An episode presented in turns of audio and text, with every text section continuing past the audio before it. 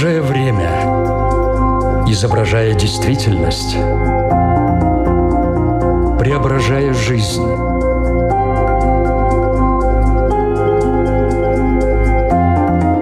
Форма выражения. Программа о том, как мы проявляем себя в этом мире.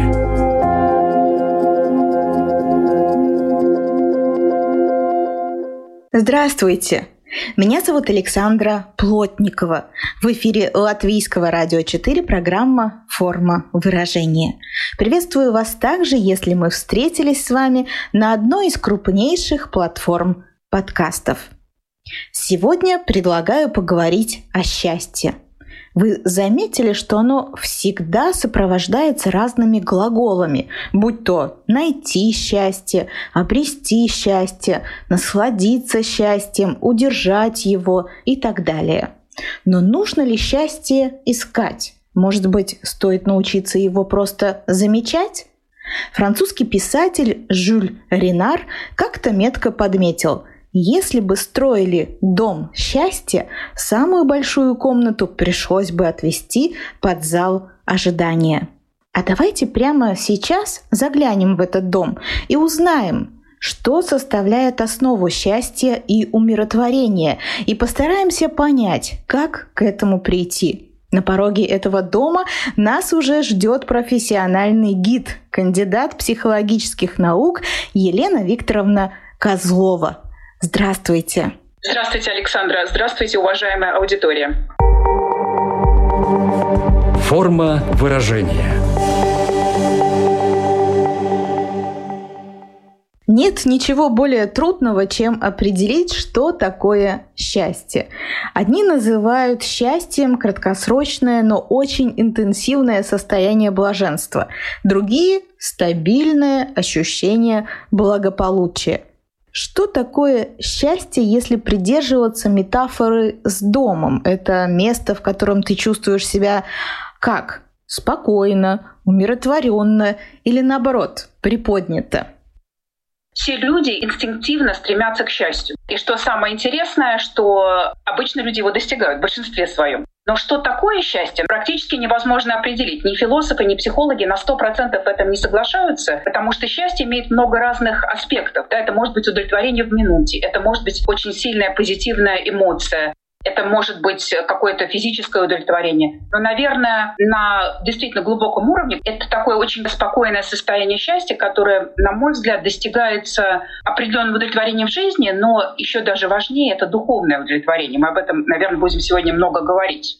Да, постепенно мы будем все больше углубляться в тему счастья, но пока я попрошу вас придерживаться метафоры дома, вот атмосферу, которая царит в таком доме счастья, мы обсудили. А если посмотреть внешне, как он выглядит? Это дом яркий, привлекающий внимание с различными архитектурными изысками и дизайнерскими находками, или со стороны он может быть вполне невзрачным?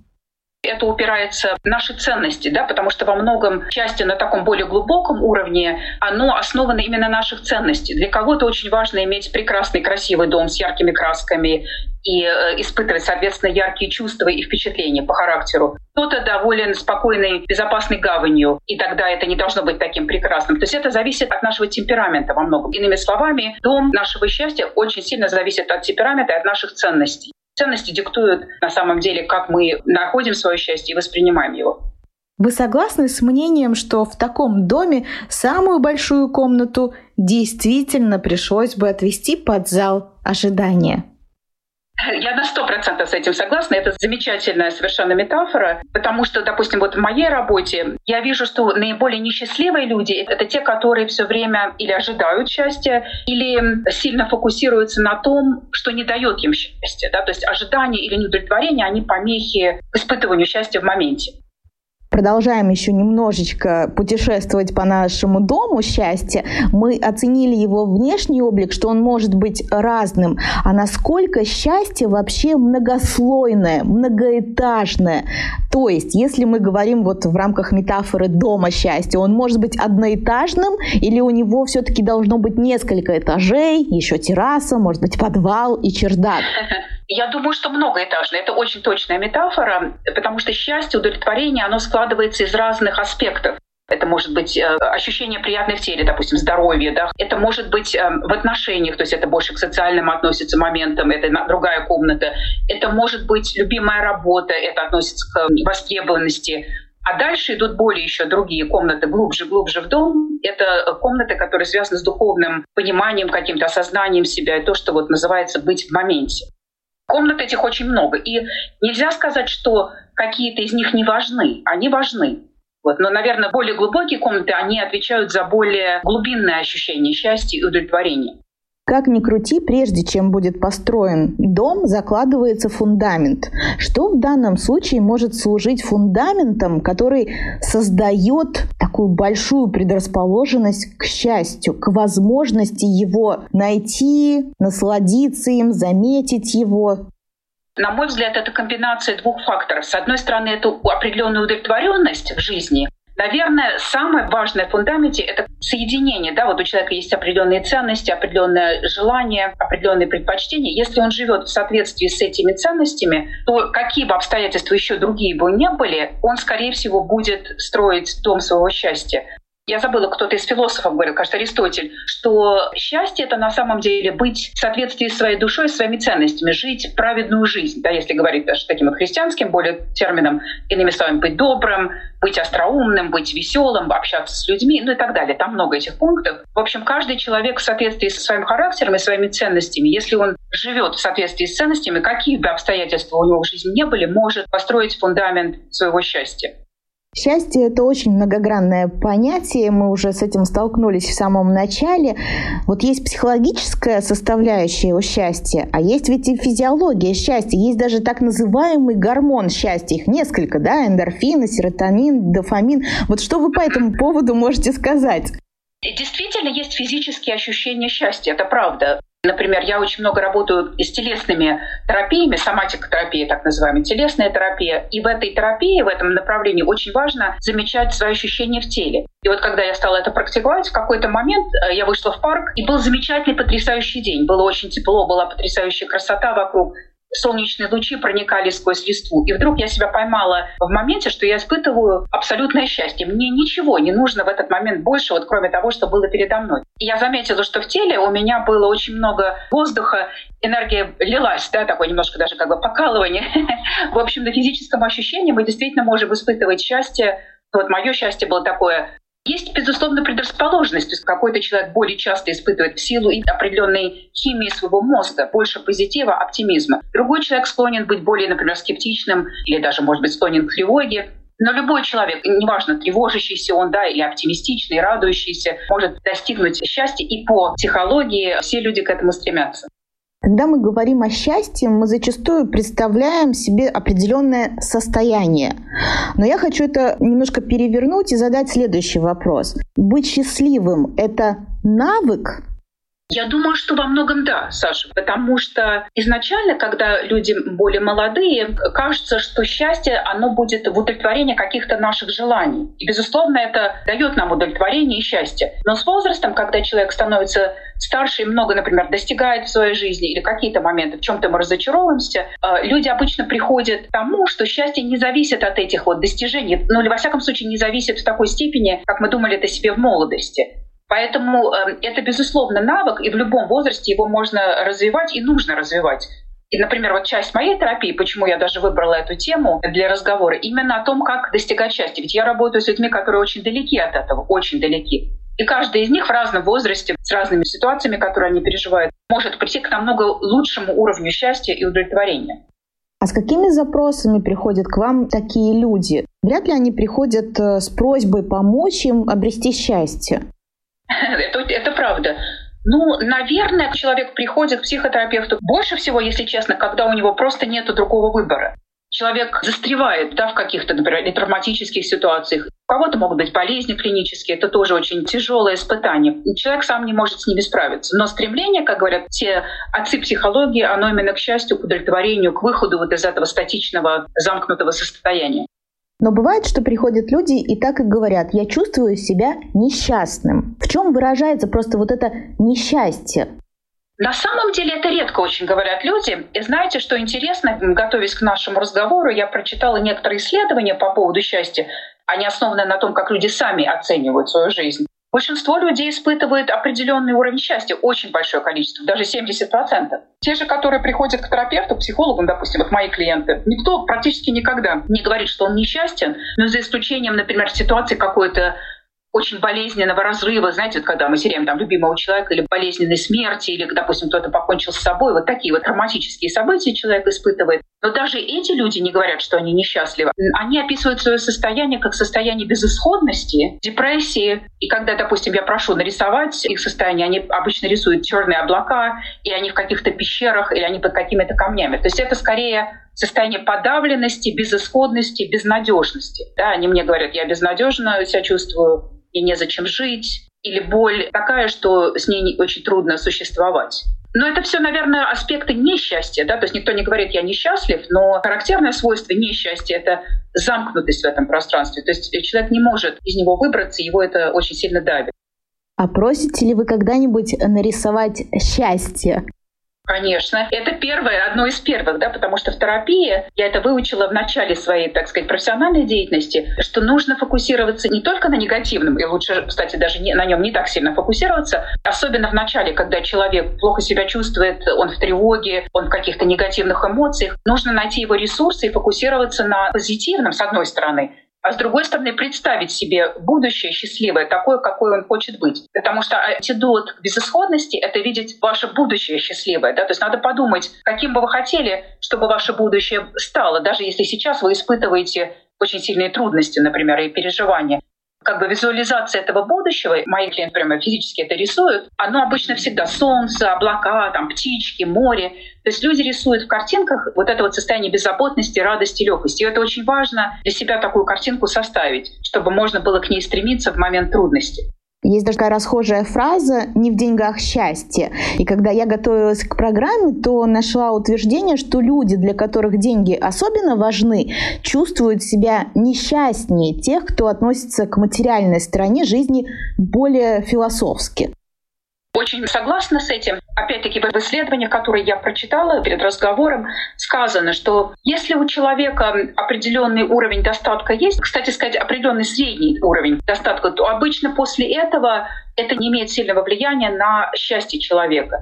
То есть скорее человек, который очень сильно зациклен на финансовом вопросе, он более несчастный, да, потому что всегда есть, может быть, какой-то элемент нестабильности или сравнение с другими, да, тут вот, ну, там, ревность или зависть сюда входит, или просто неуверенность в завтрашнем дне, например, сегодня допустим, много денег, а завтра их может быть меньше. То есть тот, кто очень сильно зависит от финансового положения, он скорее будет несчастным. Но, как показывает исследование, большинство людей на определенном уровне, даже, допустим, может быть, они не удовлетворены финансовой позицией своей там, или какими-то стандартами жизни, это не имеет огромного влияния на уровень счастья. То есть даже живя там в большей бедности, скажем так, человек может все равно быть счастливым.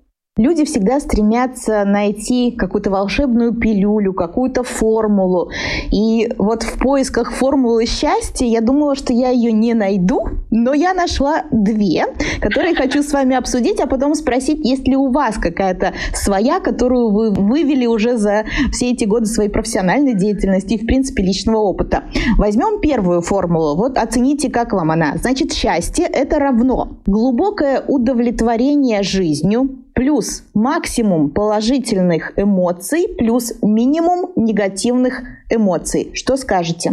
Согласна, что удовлетворению жизни важный ингредиент формулы. Согласна, что позитивные эмоции очень важный ингредиент. Но это совершенно нереалистично, невозможно не испытывать каких-то негативных моментов в жизни. Да, все испытывают и горе, и радость. Если думать об этом так, то день и ночь уравновешивают друг друга. Чтобы испытать счастье, мы иногда должны испытывать негативные чувства.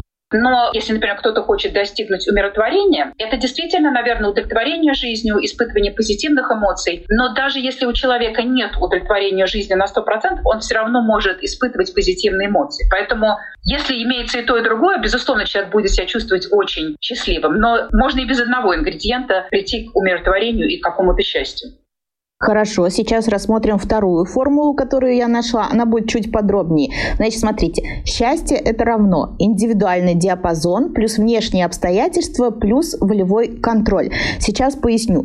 Индивидуальный диапазон – это генетически предопределенный уровень счастья, который остается относительно стабильным на протяжении жизни и к которому мы возвращаемся вскоре после большинства значительных событий в нашей жизни. Так это определяют авторы этой формулы формулу и считает, что это 50% составляет вот этот индивидуальный диапазон. Еще 10 – это внешние жизненные обстоятельства, семья, дети, повседневная деятельность факторы, которые поддаются волевому контролю, то есть это сознательные, намеренные и требующие усилий действия, это 40%.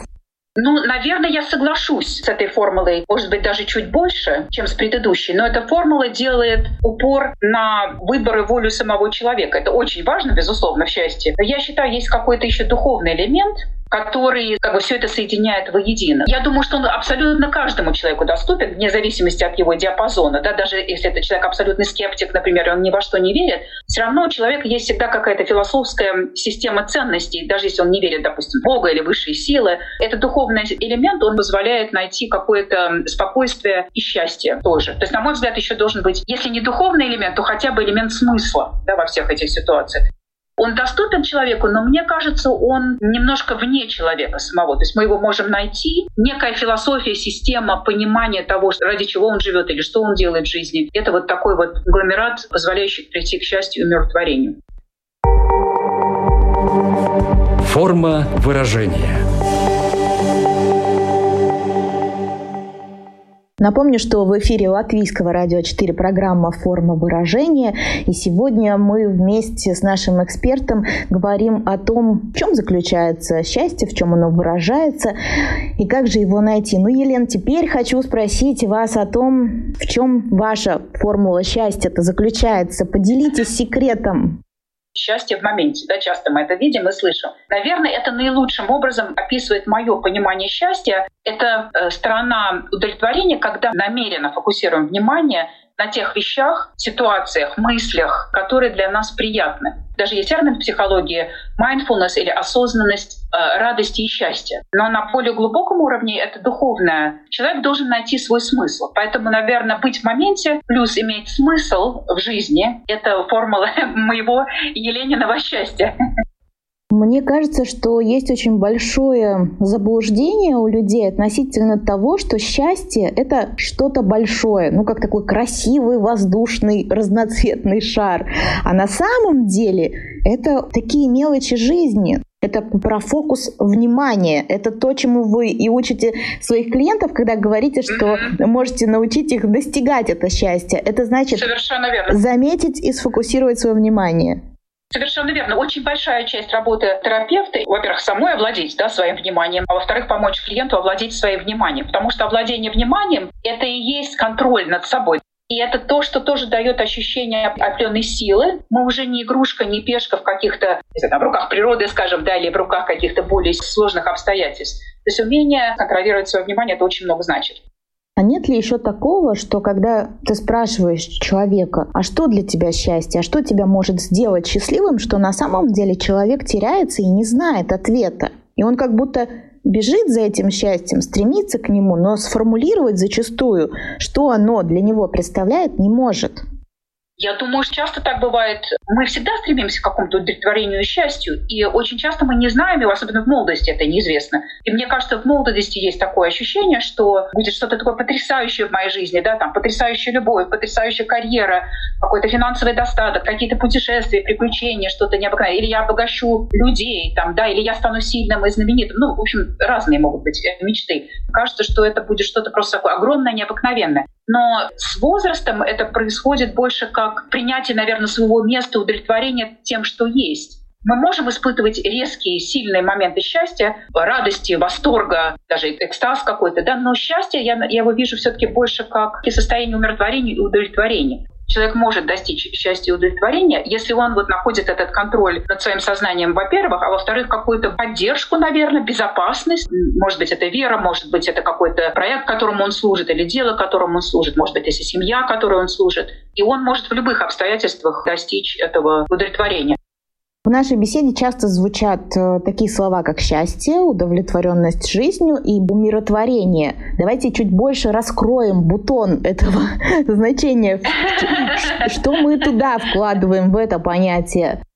Это мое любимое слово. Да, я, наверное, ассоциирую счастье с умиротворением. Умиротворение — это не такая сильная эмоция, как, допустим, экстаз, восторг, радость от победы, да, там, или радость от разделенной любви. Умиротворение — это просто такое ровное, позитивное состояние, в котором мы испытываем большинство позитивных эмоций и в котором мы отпускаем те вещи, которые не состоялись или не сложились для нас. То есть достичь умиротворения — это значит не иметь вот этих вот занос в своем сердце. У каждого человека, безусловно, есть моменты разочарования и потерь в жизни. Уметь отпустить их, уметь не быть зависимым, не, не быть раненым — э, это и есть момент умиротворения. И он, наверное, действительно связан вот тоже с этим быть в моменте. Созерцание природы всегда нам дает хоть чуть-чуть приблизиться к умиротворению. Даже можете проверить на себе. Да? Я уверена, что многие люди точно так же этим пользуются, потому что это такой ресурс, который доступен всем. Когда нам плохо, когда нам тяжело, выйти на природу, выйти к реке, там, выйти к э, озеру, выйти к морю, неважно, в то место, которое красивое и приятное, выйти даже в свой собственный сад или даже просто полюбоваться на цветок, который растет у вас в доме. Это всегда даст немножко умиротворения, на мой взгляд поймала себя сейчас на мысли относительно того, что многие люди могут искать счастье во внешнем мире. Но ведь счастье, оно живет внутри, получается. Я к этому веду, да. Тут хочу привести интересный пример. Я об этом часто довольно-таки думала и читала книгу Виктора Франкла. Вся его семья погибла в концлагерях у него на глазах, а он выжил. И вот после того, как он прошел э, через все эти испытания, он разработал свою такую теорию, называется логотерапия. Иными словами, терапия смысла. Он пришел к выводу, что выжили в этих ситуациях люди, у которых был какой-то смысл жизни. И смысл может быть простым, он не должен быть очень каким-то возвышенным. Иными словами, Виктор Франкл сказал, что если у человека есть смысл, то он может пережить любую сложную и даже ужасную, даже драматическую ситуацию. И смысл наверняка ведет к счастью. Да, и очень часто я спрашиваю своих клиентов, например, когда они приходят ко мне, и, допустим, они не знают, да, в чем их счастье и, и к чему им стремиться. Я спрашиваю их, представьте себе, что вы на смертном модуле. Вот вам сейчас там 80 или 90 лет или сколько-то лет, и вы смотрите обратно на свою жизнь. Что должно в ней быть? Что вы должны реализовать? Что вы должны прочувствовать, чтобы себя чувствовать удовлетворенным, уходя из жизни? Ну, люди говорят разные вещи. Большинство, конечно, людей хотят, чтобы у них была семья счастливая, там, хорошая, чтобы они были хорошими партнерами, родителями. Кто-то, может быть, хочет реализовать какие-то творческие еще мотивы, кто-то научные. Ну, в общем, разные могут быть желания, спортивные, как угодно. Вот. Но суть такая, что если вы хотите понять, в чем смысл вашей жизни, представьте себя в конце ее и подумайте, что бы вы хотели, чтобы в ней произошло. И, соответственно, к этому стремиться. В общем, смысл он дает нам дорогу к счастью, к умиротворению зафиксировали смысл. А, смотрите, есть еще один момент – отношение к жизни. Вы когда начали говорить про концлагерь, мне вспомнился итальянский фильм «Жизнь прекрасна». Не знаю, смотрели ли вы его? Uh-huh. Да, Но... смотрела. Да, это очень хороший фильм. Да, и как раз-таки э, там вот отец, который рассказал сыну о том, что все происходящее вокруг – это игра, приз «Настоящий танк». Он достанется тому мальчику, который сможет не попасться на глаза надзирателям. Ну, вот это же была история не только про смысл, хотя смысл там тоже присутствовал, он все делал ради своей семьи, но вот это отношение к жизни, даже название «Жизнь прекрасна», насколько все-таки играет большую роль это, как мы относимся к происходящему в нашей жизни.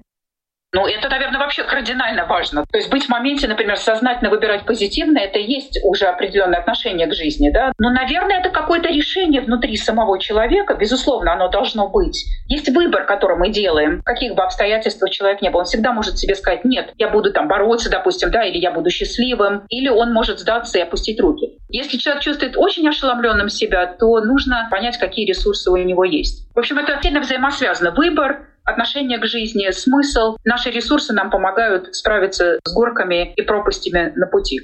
В догонку уже сказанному вами хочу просто напомнить, что есть такая писательница Эдит Эгер, которая как раз-таки написала в 90 лет книгу, которая называется «Выбор», и она прошла концлагерь. Об этом она и рассказывает, да, как она потеряла там родителей, выжила, стала психотерапевтом, помогала людям. Соответственно, вот опять этот выбор, вот это слово опять тут появляется и как раз-таки созвучно со всем тем, что вы сказали. Здесь еще, знаете, пришло такое откровение, что люди, которые пережили ну, много всего разного, разные испытания прошли тяжелые, что они как-то более счастливые. Вы согласны с таким мнением? Да, да, да, безусловно. Это называется ценить малое, что ли. То есть какие-то испытания и неудовлетворения нужно, да, чтобы оценить то позитивное, что есть. Да? То есть черное и белое дополняют друг друга. Несчастье и счастье дополняют друг друга. Мы больше ценим какие-то простые радости жизни, когда мы прошли серьезные испытания. Например, мой дедушка воевал во время Второй Великой Отечественной войны и выжил. И в течение этого периода он несколько раз голодал. После этого до конца жизни каждую крошечку ценил. Он не позволил детям, например, когда они ели, моей маме там, и ее э, родственникам, чтобы крошечка пропала, понимаете, потому что он ценил каждую крошечку. Настолько после испытания голодом ценил радость и счастье иметь хорошую еду. У нас больше удовлетворения бытовыми моментами, но мы это меньше ценим, поскольку это легче нам дается. Вот слушают нас сейчас люди и думают, все это, конечно, очень интересно, но как лично мне понять, насколько я счастлив, как измерить счастье? Очень просто. Ответ простой. Измерьте от 0 до 10. Да? 10 э, является просто абсолютное счастье, экстаз, полное удовлетворение. Насколько вы счастливы субъективно для себя? Саш, подумайте, от 0 до 10, насколько вы счастливы? Я даже подумаю. Я восьмерку сразу ставлю. Я тоже, я тоже, я тоже, да, потому что, наверное, такого абсолютного удовлетворения, это бывают какие-то пиковые моменты жизни. Да, это как раз в моменте будет, да, десятка будет в моменте. Да, да. Счастье в моменте. Если хотите 10, идите в место, где вы любите быть. Может быть, кто-то любит работать, там, например, руками, да, тоже может быть. Кто-то там любит книгу читать. Я, допустим, получаю удовлетворение от э, чтения и обсуждения предметов, которые меня интересуют. Ну и так далее. В общем, 10 мы можем получить в моменте. А в общем, наверное, это вот вы должны сами это для себя оценить. Для меня это тоже 8. Поскольку мы говорим в контексте счастья и о ресурсе, то есть еще такое понятие место силы. Оно может быть ведь не обязательно физическим. И я знаю, что есть такая техника, когда тебе нужна эта сила, этот ресурс, то можно мысленно вернуться в какой-то момент, когда ты был очень счастливым. Вот как это работает? Это работает? Это работает потрясающе. Спасибо, что напомнили э, об этом, Саш. Это одна из техник, которой часто пользуются терапевты, но в том числе и я. Дело в том, что когда мы вспоминаем приятное что-то, то мы испытываем физически и эмоционально те же ощущения, что были и тогда. И даже был такой эксперимент, я всегда это клиентам рассказываю своим. Один мужчина, его подключили к разным датчикам, чтобы измерять работу его мозговой деятельности. Значит, один мужчина бежит с датчиками на тренажере, а другой мужчина сидит в медитации, ничего не делает физически, а представляет, что он бежит. И оказалось, что у них мозговая деятельность абсолютно одинаковая. Иными словами, бегать или представлять, что ты бегаешь с точки зрения мозговой деятельности, это примерно одно и то же. Поэтому если мы представим какой-то счастливый момент, вы были на море, да, там вы были, я не знаю, там с любимым человеком, какой-то момент радости в семье, то вы невольно испытаете эти ощущения эмоции. И это один из ресурсов, который мы используем, вот я использую в работе с травмой, когда человек, мы сначала ходим в его счастливые моменты, да, и он замечает, что он чувствовал в теле, что он эмоционально чувствовал, какие мысли у него были в этот момент. Это называется заякорить, да, то есть укрепить в позитивном моменте. Когда он чувствует себя более укрепленным, с большим ресурсом, тогда мы с ним идем в травматическую ситуацию. Потому что в травматической ситуации происходит то же самое, только с минусом. Или если человек говорит, я вообще, не знаю, не чувствую счастья, вот все так плохо, все так ужасно, ну тогда хотя бы, когда он себя чувствует наиболее самим собой. Так что каждый может подумать, когда я за последние там, дни чувствовал себя самим собой наиболее. И тут еще есть такой элемент, о котором мы должны поговорить, это безопасность. Саша, напомните мне об этом, потому что мы об этом еще ничего не сказали. Да, еще хотела уточнить, а счастье может быть маленьким, большим? Его в таких градациях можно рассматривать?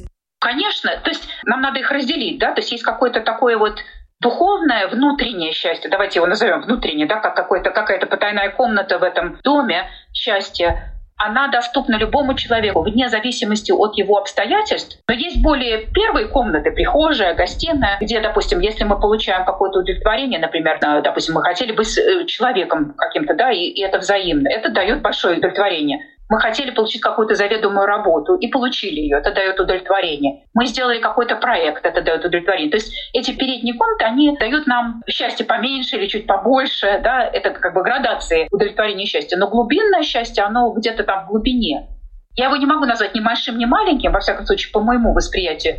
Оно такое ровное, ровное, знаете. То есть если оно есть, то все, его потерять уже практически невозможно.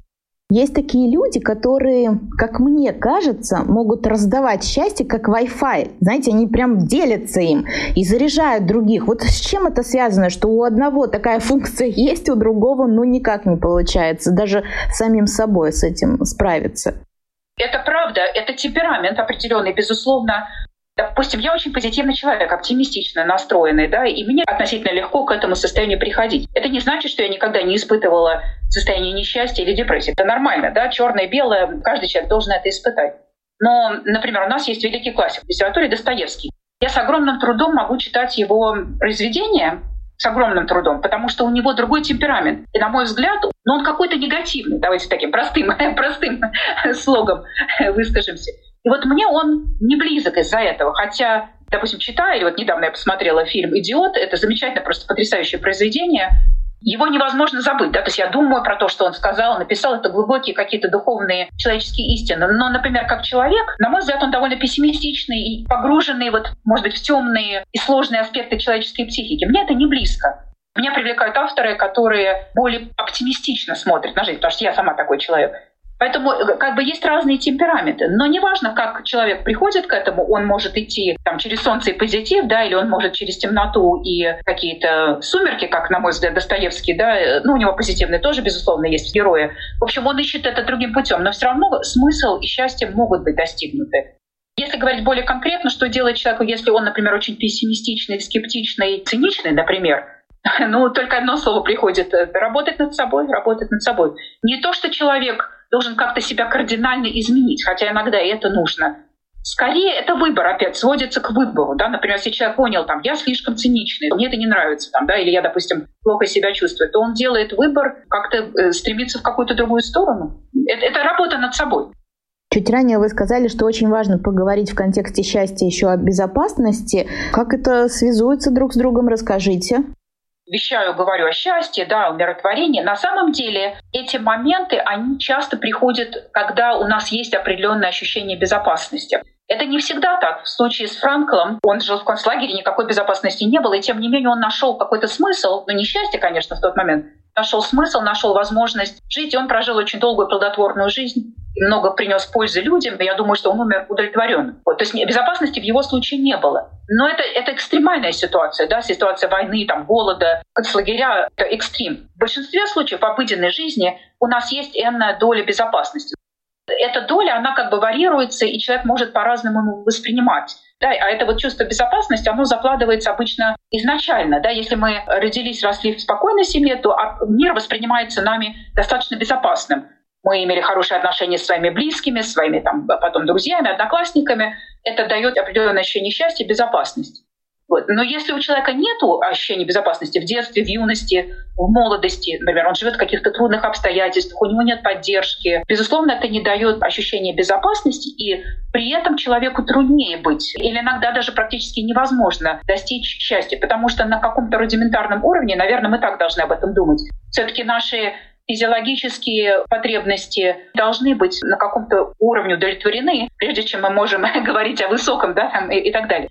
Редкие люди, это надо уже иметь определенный духовный какой-то запас, могут преодолеть эти неудобства и быть счастливым, но для обыденного более ситуации человека все-таки нужно иметь ощущение безопасности. Тогда человек может начать дальше расти, развиваться и вот приблизиться к счастью и удовлетворению.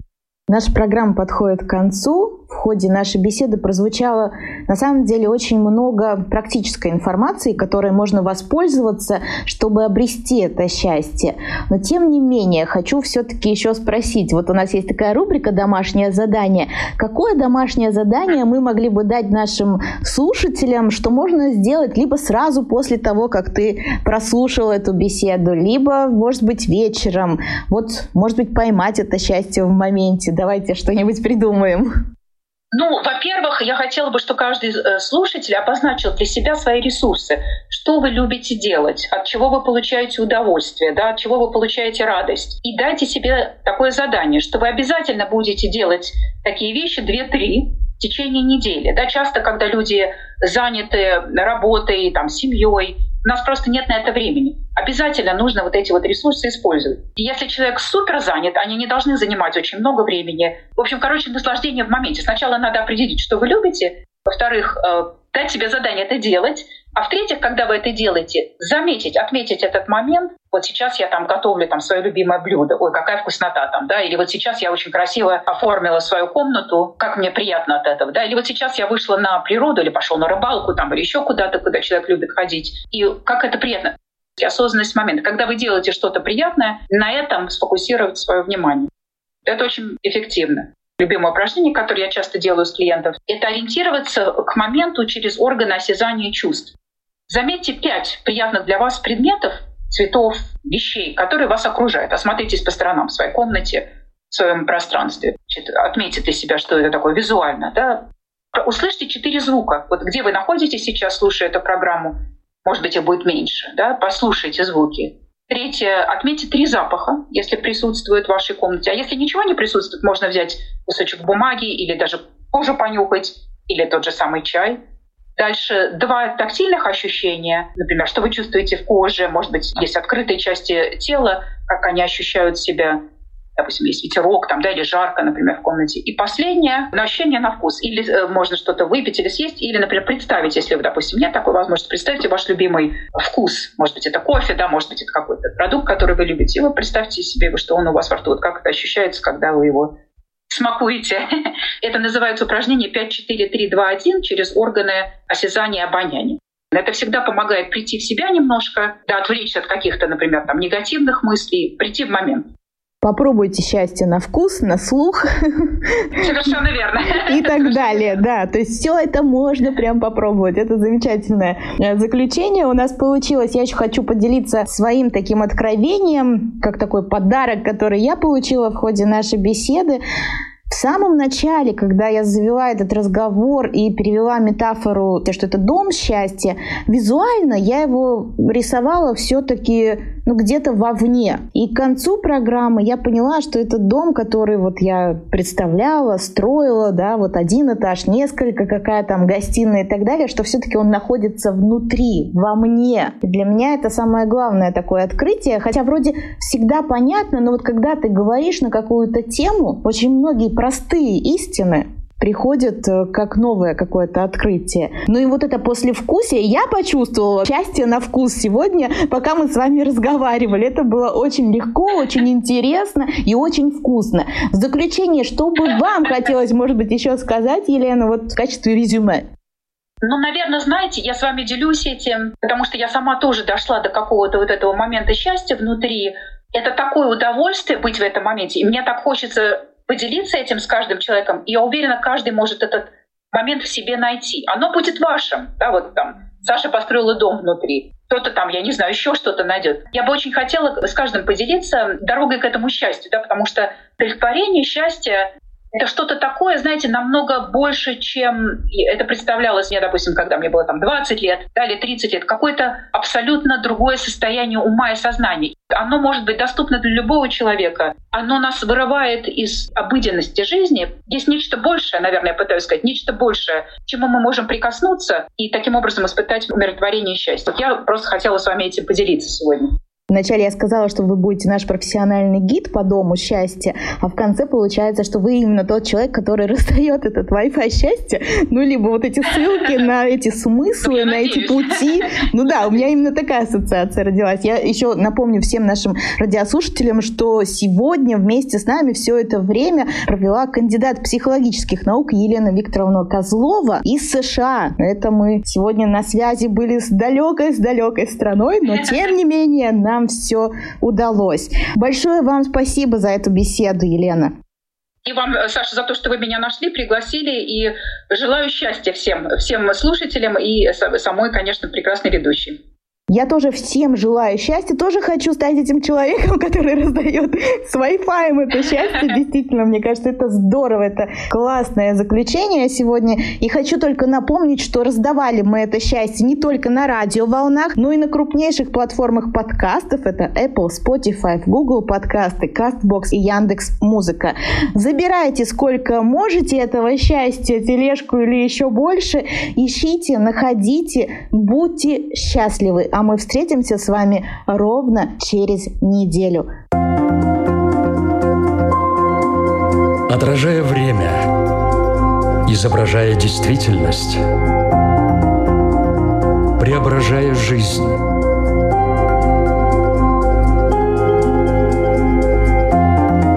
Форма выражения. Программа о том, как мы проявляем себя в этом мире –